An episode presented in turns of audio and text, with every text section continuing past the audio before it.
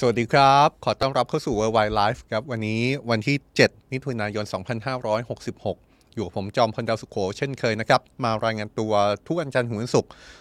16:30 นในทุกช่องทางโซเชียลมีเดียของสำนักข่าว Today มาอัปเดตข่าวต่างประเทศกันนะครับโดยเฉพาะสิ่งที่เป็นประเด็นใหญ่ในตอนนี้หนีไม่พ้นสงครามยูเครนที่เปิดมาตั้งแต่ต้นสัปดาห์เราเห็นภาพของปฏิบัติการสู้กลับของยูเครนที่สู้กลับรัสเซียอย่างเห็นได้ชัดและเราก็ได้ยินข่าวใหญ่ที่เกิดขึ้นก็คือเหตุระเบิดเขื่อนโนวาคาคอฟคาในพื้นที่ทางภาคใต้ของยูเครนเขื่อนนี้เป็นเขื่อนใหญ่มากเลยครับส่งผลกระทบมากมายเรารายงานไปบางส่วนเมื่อวานนี้ผลกระทบที่เกิดขึ้นจากการระเบิดเขื่อนนี้อาจจะต้องแบ่งเป็น2 ส่วนนะครับส่วนแรกคือผลกระทบที่เกิดกับชีวิตประชาชนความเป็นอยู่ของผู้คนใต้เขื่อนความเป็นอยู่ของชุมชนหรือว่าเมืองหรือว่าหมู่บ้านที่ต้องพึ่งพาแหล่งน้ำจากเขื่อนแห่งนี้ได้รับผลกระทบแน่นอนอันนี้คือมุมหนึ่งแต่ว่าผลกระทบอีกมุมหนึ่งที่เกิดขึ้นจากการระเบิดเขื่อนก็คือผลกระทบที่ทำให้ฝ่ายยูเครนอาจจะเดินหน้าสู้กับรัสเซียได้ยากขึ้นมีความยากลำบากของฝ่ายกองทัพรัสเซียในเชิงการทหารที่จะจัดการกับรัสเซียในพื้นที่ทางภาคใต้ของยูเครนยากขึ้นจากการระเบิดเขื่อนนี้ทั้งหมดที่เราพูดมาจนถึงนาทีนี้ยังไม่มีใครสามารถยืนยันได้นะครับว่าเหตุระเบิดเขื่อนนี้เป็นฝีมือของใครกันแน่ฝ่ายรัสเซียก็บอกว่าฝ่ายยูเครนเป็นคนทำฝ่ายยูเครนก็บอกว่าฝ่ายรัสเซียเป็นคนทำแต่ว่าสิ่งที่เกิดขึ้นตรงหน้าเห็นภาพชัดเจนแล้วก็คือความเสียหายที่เราไล่เรียงไปนั่นแหละครับว่าความเสียหายผลกระทบต่อชีวิตคนที่อยู่ในพื้นที่และความเสียหายที่เกิดขึ้นกับฝ่ายยูเครนเองในการรุกคืบตีโต้รัสเซียทำได้ยากยิ่งขึ้นเดี๋ยวเราเอาประเด็นนี้มาคลี่กันให้เห็นนะครับว่าภาพของการระเบิดเขื่อนทำให้เราเห็นภาพอะไรที่จะเป็นภาพต่อไปของสถานการณ์โดยเฉพาะอย่างยิ่งในจังหวะเวลาที่ฝ่ายยูเครนดูเหมือนว่าจะเริ่มสู้กลับรัสเซียแล้วนี่คือเรื่องที่หนึ่งเดี๋ยววันนี้เราว่ากันเรื่องนี้ยาวส่วนอีกเรื่องหนึ่งเนี่ยอาจจะฉีกไปหน่อยนะครับเป็นเรื่องที่เราหยิบมานำเสนอเกี่ยวข้องกับวัตถุปริศนาที่อยู่บนท้องฟ้าที่เราเรียกกันว่า UFO ในวันนี้มีความเคลื่อนไหวเกี่ยวกับเรื่องนี้ออกมาครับเป็นความเคลื่อนไหวที่น่าสนใจแล้วก็มีการออกมาพูดของแหล่งข่าวบางคนที่บอกว่า UFO เนี่ยมันคือสิ่งมีชีวิตนอกโลกจริงๆหลังจากในช่วงเวลาที่ผ่านมาเรื่อง UFO เนี่ยไม่ใช่เรื่องเล่นๆนะครับเป็นเรื่องที่รัฐบาลสหรัฐหรือแม้กระทั่งรัฐบาลของหลายประเทศมีการศึกษาทั้งที่เปิดเผยต่อสาธารณะและมีการศึกษาในลักษณะของการปิดลับตั้งคำถามว่าสิ่งที่พวกเขาได้เห็นบนท้องฟ้าแล้วเป็นวัตถุที่ไม่สามารถอธิบายได้เนี่ยมันคืออะไรกันแน่ซึ่งเรื่อง UFO เนี่ยมันไม่ใช่แค่เรื่องสิ่งมีชีวิตนอกโลกอย่างเดียวเท่านั้นนะครับแต่ว่ามันยังเป็นเรื่องของความมั่นคงด้วยเพราะในอีกมุมหนึ่งถ้ามันไม่ใช่สิ่งมีชีวิตนอกโลกแต่ว่ามันเป็นสิ่งประดิษฐ์ที่คนในโลกใบนี้ประดิษฐ์ขึ้นมาเนี่ยมันก็จะเป็นคำถามทันทีว่าไอ้เจ้าสิ่งที่ว่าเนี่ยใครเป็นคนทำกันแน่มันเป็นเรื่องความมั่นคงทางอากาศของชาติใหญ่ๆของโลกเหมือนกันนะครับเพราะฉะนั้นเดี๋ยวเรามาว่ากันในเรื่องนี้ด้วยใน World Wide Life ในวันนี้ชวนทุกคนดูนะครับตั้งแต่ต้นรายการจนจบรายการเลยทีนี้เราจะมาเริ่มต้นจากเรื่องที่เราจั่วหัวไว้ในแหละครับว่าไอ้ระเบิดเขื่อนทางตอนใต้ของยูเครนเนี่ยจนถึงตอนนี้ฟันธงไม่ได้นะครับว่าใครเป็นคนก่อเหตุแต่ที่รับรู้ได้แน่ๆผลกระทบที่ตามมาแน่ๆก็คือยูเครนไม่ใช่คนที่ได้ประโยชน์จากเรื่องนี้เลยและผลกระทบที่ว่าเนี่ยผลกระทบแรกก็อย่างเช่นเป็นผลกระทบที่เกิดขึ้นกับการที่ประชาชนใต้เขื่อนโนวาคาคอฟคาได้รับผลกระทบจากเหตุการณ์นี้มีรายงานน้ำท่วมเข้ามาในหลายจุดซึ่งเป็นพื้นที่อยู่อาศัย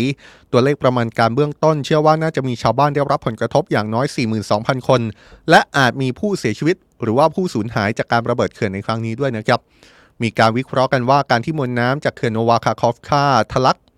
ซึ่งเป็นผลจากการระเบิดในครั้งนี้จะส่งผลกระทบต่อพื้นที่ใต้เขื่อนที่อาจต้องใช้เวลายาวนานหลายสิบปีครับซึ่งนี่อาจเป็นผลกระทบที่กินเวลาข้ามชั่วอายุคนด้วยซ้ำทั้งในเชิงของการเยียวยาผู้อยู่อาศัยในพื้นที่ไปจนถึงเรื่องของสภาพแวดล้อมตามธรรมชาติที่น่าจะต้องใช้เวลากว่าที่จะสามารถฟื้นฟูกลับมาได้เหมือนเดิมเนี่ย ไม่ว่าจะเป็นเรื่องของทิศทางน้ำที่กว่าที่จะกลับมาเป็นปกติได้เนี่ยก็ต่อเมื่อมีการซ่อมแซมให้เขื่อนเสร็จสมบูรณ์เท่านั้นที่เห็นอยู่นี้ก็เป็นภาพที่เกิดขึ้นหลังจากมวลน้ำจากเขื่อนทะลักออกมานะครับเนี่ยฮะจะเห็นได้เลยนะครับว่าเขื่อนแห่งนี้เนี่ยมีขนาดใหญ่จริงๆมวลน้ำที่มาจากการทะลักของเขื่อนหลังเกิดการระเบิดเนี่ยสามารถเคลื่อนบ้านได้ทั้งหลังแบบที่เห็นในภาพได้เลย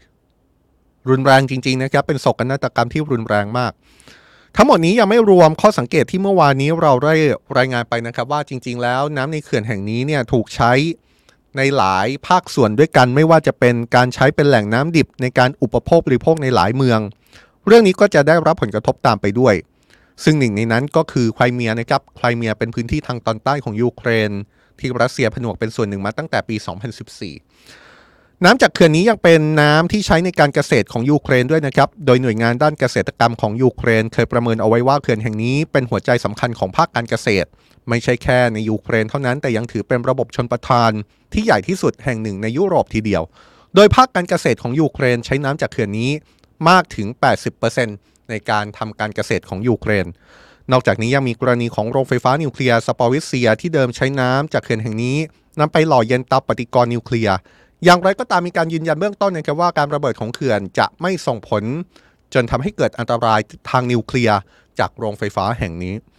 นายวโลดิเมียร์เซเลนสกี้ประธานาธิบดียูเครนระบุว่าสิ่งที่เกิดขึ้นเป็นการทำลายธรรมชาติครั้งใหญ่ที่สุดที่รัสเซียเป็นผู้ลงมือครับผู้นำยูเครนระบุว่าการระเบิดเขื่อนแห่งนี้เป็นฝีมือของรัสเซียที่ต้องการที่จะใช้น้ำเป็นอาวุธโดยมองว่าสิ่งที่รัสเซียทำเป็นการป้องกันไม่ให้รัสเซียสูญเสียเมืองสำคัญอย่างไครเมียจากการรุกคืบของยูเครนในอนาคตโดยการแลกกับการทำลายระบบชนประทานที่สำคัญของภูมิภาคประธานาธิบดียูเครนระบุว่าสิ่งที่เกิดขึ้นสะท้อนว่ารัสเซียรับทราบแล้วว่าในอนาคตคงจะต้องออกจากไครเมียและยูเครนจะเดินหน้าต่อเพื่อยึดคืนของยูเครนอย่างไรก็ตามฝ่ายรัสเซียยังคงปฏิเสธนะครับว่าไม่ใช่ผู้ลงมือระเบิดเขื่อนครับนายเซอร์เกย์ชอยกูรัฐมนตรีกลาโหมของรัสเซียระบุว่าฝ่ายยูเครนเป็นคนลงมือทำลายเขื่อนเพื่อทำให้กองทัพรัสเซียตอบโต้กลับได้ช้าลงคำถามสำคัญตอนนี้นอกจากความเสียหายจากการระเบิดเขื่อนโนวาคาคอฟคาจะรุนแรงแค่ไหนกันแล้วคำถามที่ตามมาก็คือตกลงใครกันแน่ที่เป็นคนทำเรื่องนี้ครับหน่วยงานที่อาจจะมองได้ว่าเป็นคนกลางอย่างสหประชาชาติเนี่ยจนถึงตอนนี้ก็ต้องบอกอย่างนี้นะครับว่าแม้แต่สหประชาชาติก็ยังไม่สามารถฟันธงได้ว่าใครเป็นผู้ลงมือระเบิดเขื่อนจนทำให้เกิดโศกนาฏกรรมทางธรรมชาติครั้งใหญ่ในครั้งนี้ได้ท่าทีจากสหประชาชาติออกมาจากหลายภาคส่วนนะครับก็อย่างเช่นท่าทีที่มาจากการประชุมของ15ชาติคณะมนตรีความมั่นคงแห่งสหประชาชาติเมื่อวานนี้ที่เป็นการประชุมตามการร้องขอจากทั้งรัสเซียและยูเครนหลังเกิดเหตุระเบิดเขื่อนโดยหลังการประชุมผู้ช่วยทูตสหรัฐประจำสหประชาชาติเปิดเผยนะครับว่าในที่ประชุมยังไม่มีความแน่ชัดว่าใครเป็นผู้ก่อเหตุและหวังว่าจะมีข้อมูลเพิ่มเติมมาให้เห็นในช่วงไม่กี่วันข้างหน้าอย่างไรก็ตามผู้ช่วยทูตสหรัฐประจำสหประชาชาติมองว่าสิ่งที่เกิดขึ้นไม่เป็นประโยชน์ต่อยูเครนเลยแม้แต่น้อยครับเพราะมันดูไม่เป็นเหตุผลด้วยถ้ายูเครนจะเป็นผู้ก่อเหตุนี้เนื่องจากมันจะส่งผลกระทบทำให้น้ำท่วมบ้านเรือนของประชาชนชาวยูเครนเองโดยหลายชาติในการประชุมคณะมนตรีความมั่นคงแห่งสหประชาชาติชี้สถานการณ์แบบนี้นะครับว่าแม้ในตอนนี้เนี่ยจะยังไม่เห็นชัดเจนว่าใครเป็นผู้ก่อเหตุแต่เรื่องนี้จะไม่เกิดขึ้นแน่นอนถ้ารัสเซียไม่บุกยูเครนเช่นเดียวกับนายอันโตนิโอกูเตเลสเลขาธิการสหประชาชาติที่ระบุนะครับว่าจนถึงตอนนี้ UN ยังไม่มีข้อมูลที่มาจากหน่วยงานอิสระไม่ขึ้นตรงกับฝ่ายใดที่พอจะให้ข้อมูลอย่างเป็นกลางในรายละเอียดเกี่ยวกับเรื่องการระเบิดเขื่อนนี้ได้แต่สิ่งที่เกิดขึ้นเลขาธิการ UN ยืนยันนะครับว่าเป็นความเสียหายที่ยิ่งใหญ่อีกครั้งจากการที่รัสเซียบุกยูเครนทีนี้ไปดูความเห็นของทูตรัสเซียประจำสหประชาชาตินะครับทูตรัสเซียประจำสหประชาชาติอ้างว่าผู้ที่ก่อเหตุนี้ก็คือฝ่ายยูเครนที่หวังผลให้มีโอกาสจัดกำลังพลใหม่เพื่อประโยชน์ในการปฏิบัติการสู้กลับของตัวเองทูตรัสเซียประจำสหประชาชาติชี้ว่านี่เป็นการกระทำที่อันตรายและควรถูกจัดว่าเป็นอาชญากรรมสงครามหรือว่าเป็นการก่อการร้ายขณะที่ทูตยูเครนประจำสหประชาชาติก็ยังยืนยันในเวที UN นะครับว่าผู้ที่ก่อเหตุนี้คือรัสเซียโดยไม่ได้ยกหลักฐานใดๆขึ้นมาประกอบนะครับแต่ว่าระบุว่ามันเป็นไปไม่ได้ที่ระเบิดจะเกิดขึ้นจากพื้นที่ ที่ยูเครนไม่ได้ควบคุมและรัสเซียนี่แหละเป็นผู้ที่วางระเบิดเขื่อนแห่งนี้ก่อนจะให้ภาพในลักษณะเดียวกันว่านี่เป็นการก่อการร้ายต่อสาธารณูปโภคของยูเครนตั้งแต่ต้นรายการเนี่ยเราให้ภาพถึงการระเบิดเขื่อนโนวาคาคอฟคานะครับแล้วก็พยายามแจงให้เห็นว่าการระเบิดเขื่อนแห่งนี้เนี่ยสร้างความเสียหายมากแค่ไหนในแง่ของวิถี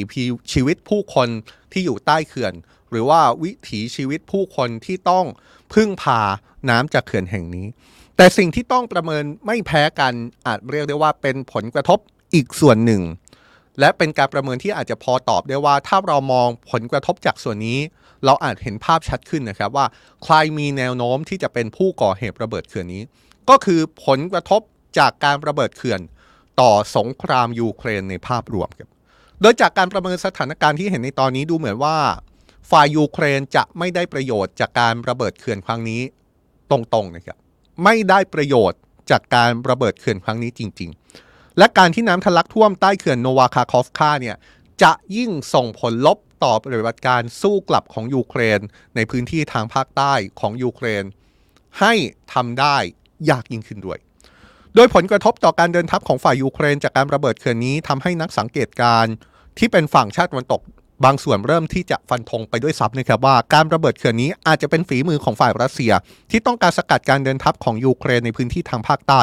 ซึ่งเป็นข้อสันนิษฐานเดียวกับประธานาธิบดียูเครนที่เพิ่งประกาศแล้วก็เราได้รายงานเมื่อสักครู่ที่ผ่านมา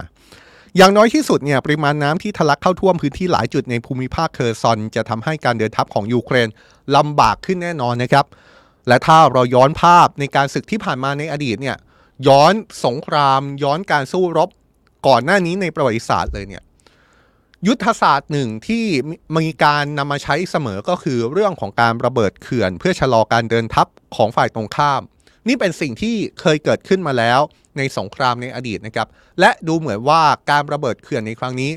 ก็มีความเป็นไปได้หรือไม่ที่จะมีเป้าหมายในลักษณะของการชะลอทัพของอีกฝ่ายเหมือนกันคนที่ออกมายกตัวอย่างเรื่องนี้ก็คือศาสตราจารย์เซอร์เกย์ ลัดเชนโกผู้เชี่ยวชาญด้านประวัติศาสตร์ประจำวิทยาลัยระหว่างประเทศขั้นสูงจอห์นฮอปกินส์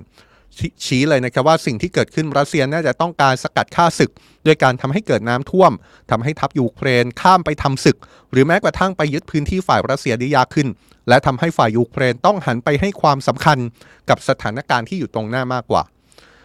นักประวัติศาสตร์คนนี้ยังประเมินด้วยนะครับว่าจนถึงตอนนี้ยังไม่เห็นจุดไหนที่จะทำให้ยูเครนได้ประโยชน์เพราะว่าสาธารณูปโภคส่วนใหญ่ถูกทำลายระบบไฟฟ้าใช้งานไม่ได้ประชาชนยูเครนได้รับผลกระทบและยังทำให้การสู้กลับของยูเครนถูกจำกัดทั้งในด้านการรุกคืบและในด้านโลจิสติกด้วยการระเบิดเขื่อนครั้งนี้ยังเกิดขึ้นในจังหวะที่ทุกฝ่ายเห็นตรงกันนะครับว่ายูเครนได้กดปุ่มเดินหน้าปฏิบัติการสู้กลับรัสเซียแล้วหลังจากที่ถูกตั้งข้อสังเกตมาเป็นระยะเวลานานว่ายูเครนจะเริ่มสู้กลับรัสเซียเมื่อไหร่กันแน่ข้อสังเกตนี้ไม่ได้เกิดขึ้นลอยๆจากความรู้สึกนะครับแต่ว่าเป็นการประเมินจากความเคลื่อนไหวทางการทหารในสมรภูมิหลักๆไม่ว่าจะเป็นพื้นที่ทางภาคตะวันออกของยูเครนหรือแม้กระทั่งพื้นที่ทางภาคใต้ที่เกิดเหตุระเบิดเขื่อนนี่แหละครับซึ่งเมื่อวานนี้มีเจ้าหน้าที่ NATO หรือว่าองค์การสนธิสัญญาแอตแลนติกเหนือออกมาเปิดเผยนะครับว่าความเคลื่อนไหวทางการทหารในพื้นที่ภาคตะวันออกของยูเครนในช่วงเวลาที่ผ่านมาสะท้อนให้เห็นว่า 1. ยูเครนได้เริ่มปฏิบัติการแล้วและ 2. แนวรับของรัสเซียในพื้นที่ภาคตะวันออกของยูเครนนั้นดูเหมือนจะมีความอ่อนแอเกินกว่าที่จะสามารถต้านแนวรุกของยูเครนที่กำลังเกิดขึ้นในการสู้กลับครั้งนี้ได้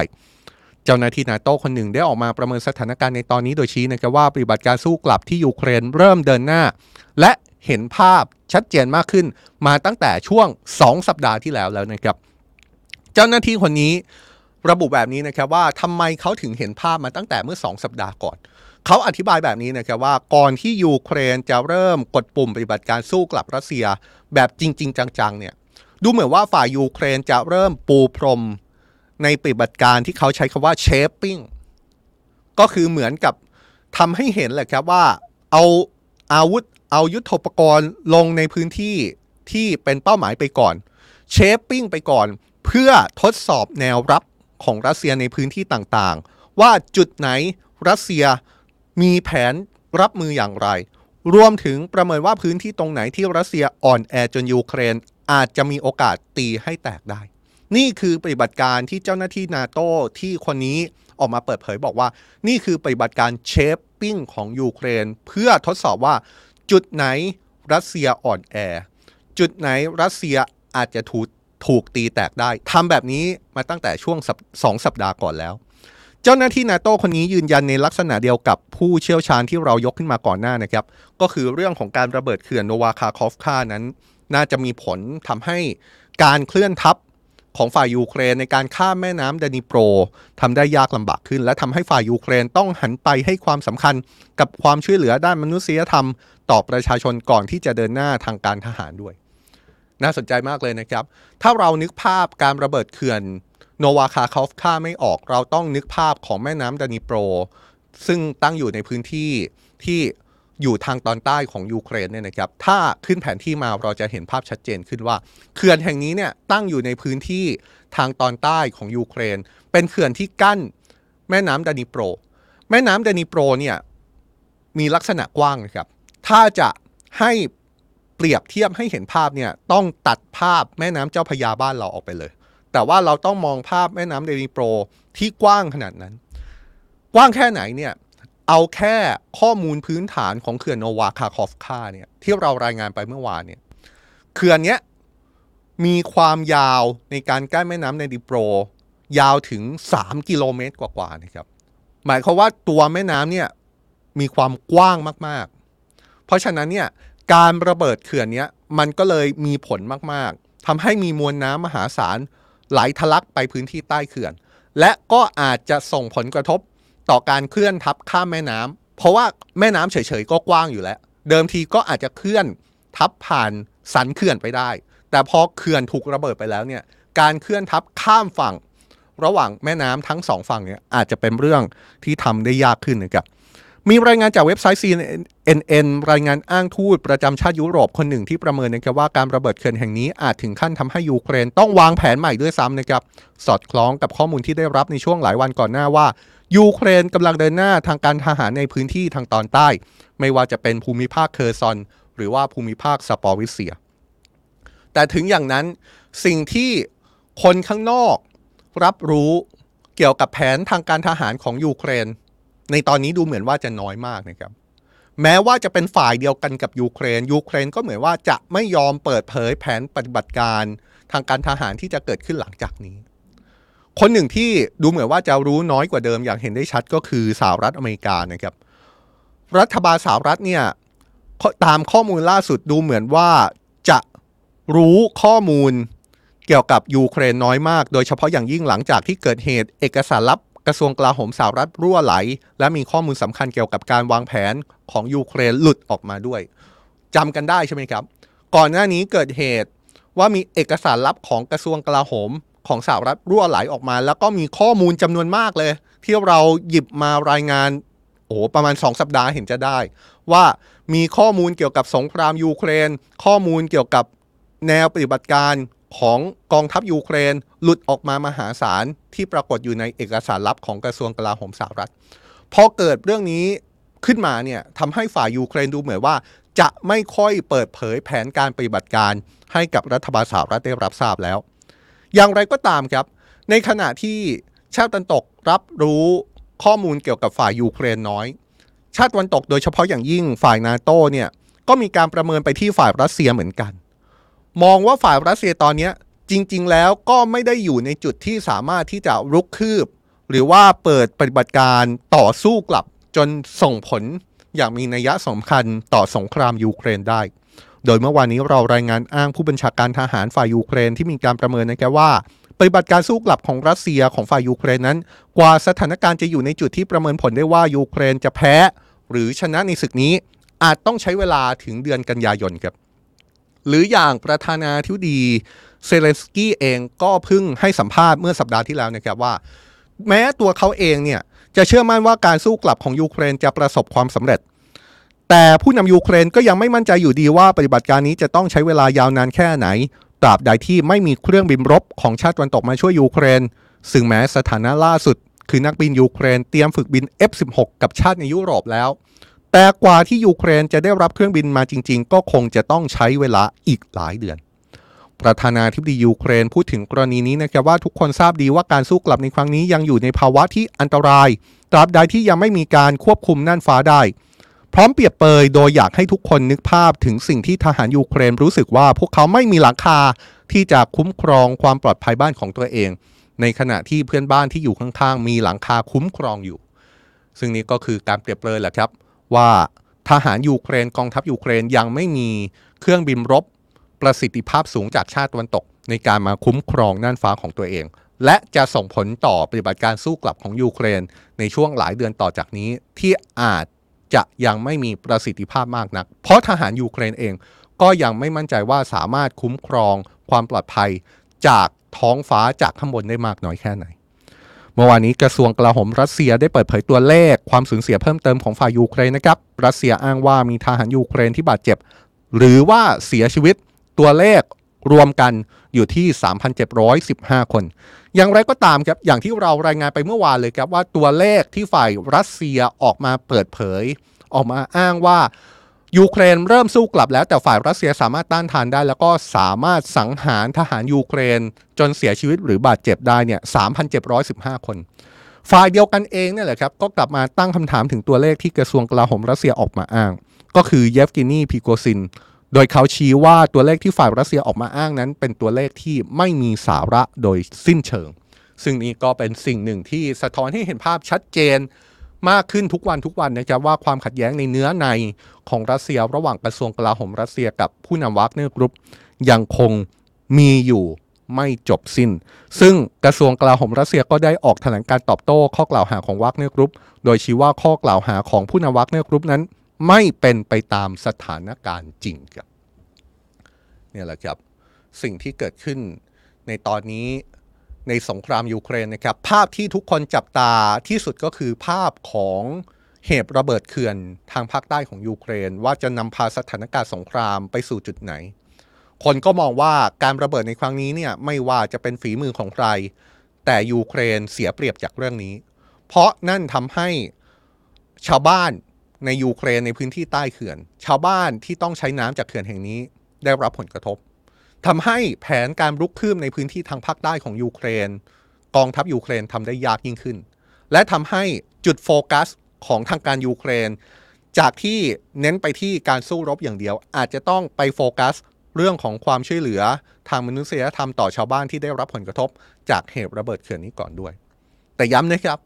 ที่ย้ำมาจนถึงตอนนี้เนี่ยไม่ได้หมายความว่าฝ่ายใดเป็นผู้ก่อเหตุชัดเจนแล้วยังไม่มีการยืนยันฟันธงหรือมีหลักฐานที่แน่นอนหรือชัดเจนที่จะยืนยันได้ว่าใครเป็นผู้ก่อเหตุระเบิดเขื่อนซึ่งหลายคนบอกว่าผลกระทบเนี่ยมันรุนแรงมันอาจจะต้องใช้เวลาเป็น10ปีกว่าจะฟื้นฟูในเรื่องต่างๆไม่ว่าจะเป็นเรื่องธรรมชาติระบบนิเวศต่างๆให้กลับมาเป็นเหมือนเดิมได้ว่ากันต่อไปกับเรื่องสงครามยูเครนนะครับว่าสุดท้ายแล้วสถานการณ์หลังจากเหตุระเบิดเขื่อนจะนำพาไปสู่จุดใดมาถึงอีกเรื่องหนึ่งครับที่เราจั่วหัวไว้ในช่วงต้นของรายการว่าเราจะหยิบเรื่องนี้ฉีกออกมานำเสนอหน่อยเป็นเรื่องที่หลายคนพูดถึงแล้วก็ฮือฮานะครับเป็นเรื่องเกี่ยวกับ UFO ครับหลายคนอาจจะไม่เชื่อนะครับว่า World Life เอาเรื่องนี้มานำเสนอทำไมเป็นเรื่องไร้สาระหรือเปล่าผมบอกอย่างนี้ก่อนนะครับว่า UFO เนี่ยมันคือวัตถุปริศนาใช่ไหมครับคำว่าปริศนาเนี่ยมันไม่หมายความว่าเป็นวัตถุที่มาจากสิ่งมีชีวิตนอกโลกตามการสันนิษฐานมุมหนึ่งเพียงอย่างเดียวแต่ว่าในอีกมุมหนึ่งก็มีการสันนิษฐานว่าวัตถุปริศนาเนี่ยมันมีความลับอะไรซ่อนอยู่ในนั้นไหมมันเป็นวัตถุปริศนาที่สร้างโดยมนุษย์ด้วยกันเองหรือเปล่าแต่ว่าเป็นมนุษย์อีกฝากอีกขั้วหนึ่งหรือไม่ที่วันนี้เอาเรื่องนี้มาพูดถึงเนี่ยก็เพราะว่ามีอดีตเจ้าหน้าที่ข่าวกรองคนหนึ่งออกมาเรียกร้องให้รัฐบาลสหรัฐพูดความจริง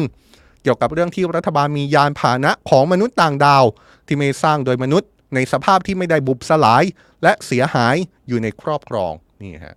เป็นข้อมูลล่าสุดที่ออกมาโดยอ้างอดีตเจ้าหน้าที่ข่าวกรองคนหนึ่งนะครับให้สัมภาษณ์กับเว็บไซต์ Debrief เจ้าหน้าที่คนนี้มีชื่อว่าเดวิดกรุสระบุแบบนี้เลยนะครับว่าเขาเคยเป็นหัวหน้าทีมวิเคราะห์ปรากฏการณ์ผิดปกติที่ไม่สามารถอธิบายได้ให้กับหน่วยงานหนึ่งของกระทรวงกลาโหมกลุส ก็คือเจ้าหน้าที่ที่ออกมาเปิดโปงคนนี้บอกว่าโครงการเก็บกู้วัตถุบินได้นี้เป็นโครงการลับสุดยอดของกระทรวงกลาโหมและได้มีการดำเนินการมาหลายสิบปีแล้วโดยมุ่งไปที่การเก็บกู้วัตถุที่ไม่ได้ผลิตโดยมนุษย์ซึ่งสามารถแยกได้จากวัตถุที่มนุษย์ผลิตขึ้นมาเองด้วยความแตกต่างของรูปแบบและก็โครงสร้างยานวัสดุที่ใช้รวมไปถึงการจัดเรียงอะตอมในแบบที่ไม่เคยเห็นมาก่อนแถมยังมีลายเซ็นทางรังสีวิทยาที่เด่นชัดด้วยนี่กรูซยังบอกกับเว็บไซต์ Debrief ที่เขาออกมาเปิดโปงเนี่ยนะครับว่าเขาได้มอบข้อมูลเกี่ยวกับยานพาหนะของมนุษย์ต่างดาวที่พูดถึงนี้ให้กับสภาคองเกรสแต่เรื่องนี้ได้ถูกปัดตกไปอย่างไม่เป็นไปตามกฎหมายและเขาก็ได้รับการปฏิบัติที่ไม่ดีจากเจ้าหน้าที่ของรัฐจนทำให้ตัดสินใจลาออกเมื่อเดือนเมษายนที่ผ่านมาหลังจากที่ทำงานในหน่วยข่าวกรองมานาน14ปีอย่างไรก็ตามอดีตเจ้าหน้าที่รายนี้ไม่ได้บอกนะครับว่าเขาเคยเห็นยานต่างดาวเป็นการส่วนตัวและไม่ได้บอกว่าพวกมันถูกเก็บไว้ที่ไหนเว็บไซต์ Debrief ที่ให้สัมภาษณ์อดีตเจ้าหน้าที่คนนี้ก็พยายามหาข้อมูลเพิ่มเติมเพื่อยืนยันความน่าเชื่อถือถึงสิ่งที่กรูซเปิดเผยออกมานะครับและได้รับการยืนยันจากโจนาธานเกรย์ซึ่งเป็นเจ้าหน้าที่ข่าวกรองที่ทำงานอยู่ที่ศูนย์ข่าวกรองทางอากาศและห้วงอวกาศแห่งชาติของสหรัฐถึงเรื่องนี้พร้อมระบุว่าเราไม่ได้อยู่กันแค่เพียงลำพังนี่น่าสนใจมากเลยนะครับซึ่งถ้าสมมุติว่าเรื่องนี้เป็นเรื่องจริงขึ้นมานี่จะเป็นอีกหนึ่งเรื่องสำคัญที่น่าจับตาครับเพราะว่าที่ผ่านมามีรายงานและการถกเถียงเกิดขึ้นเกี่ยวกับการพบสิ่งผิดปกติบนน่านฟ้าที่หลายคนอาจมองว่าเป็นยานบินของมนุษย์ต่างดาวและมีการพูดถึงความเป็นไปได้ที่อาจจะมีมนุษย์ต่างดาวมาเยือนโลกอยู่หลายต่อหลายครั้งแต่ว่ายังไม่สามารถที่จะมีใครพิสูจน์ได้เรื่องนี้มีคนออกมาแสดงความเห็นหลายคนนะครับไม่ว่าจะเป็นนิก โป๊ปซึ่งเคยทำงานด้านการสืบสวน UFO ให้กับกระทรวงกลาโหมอังกฤษในช่วงต้นทศวรรษที่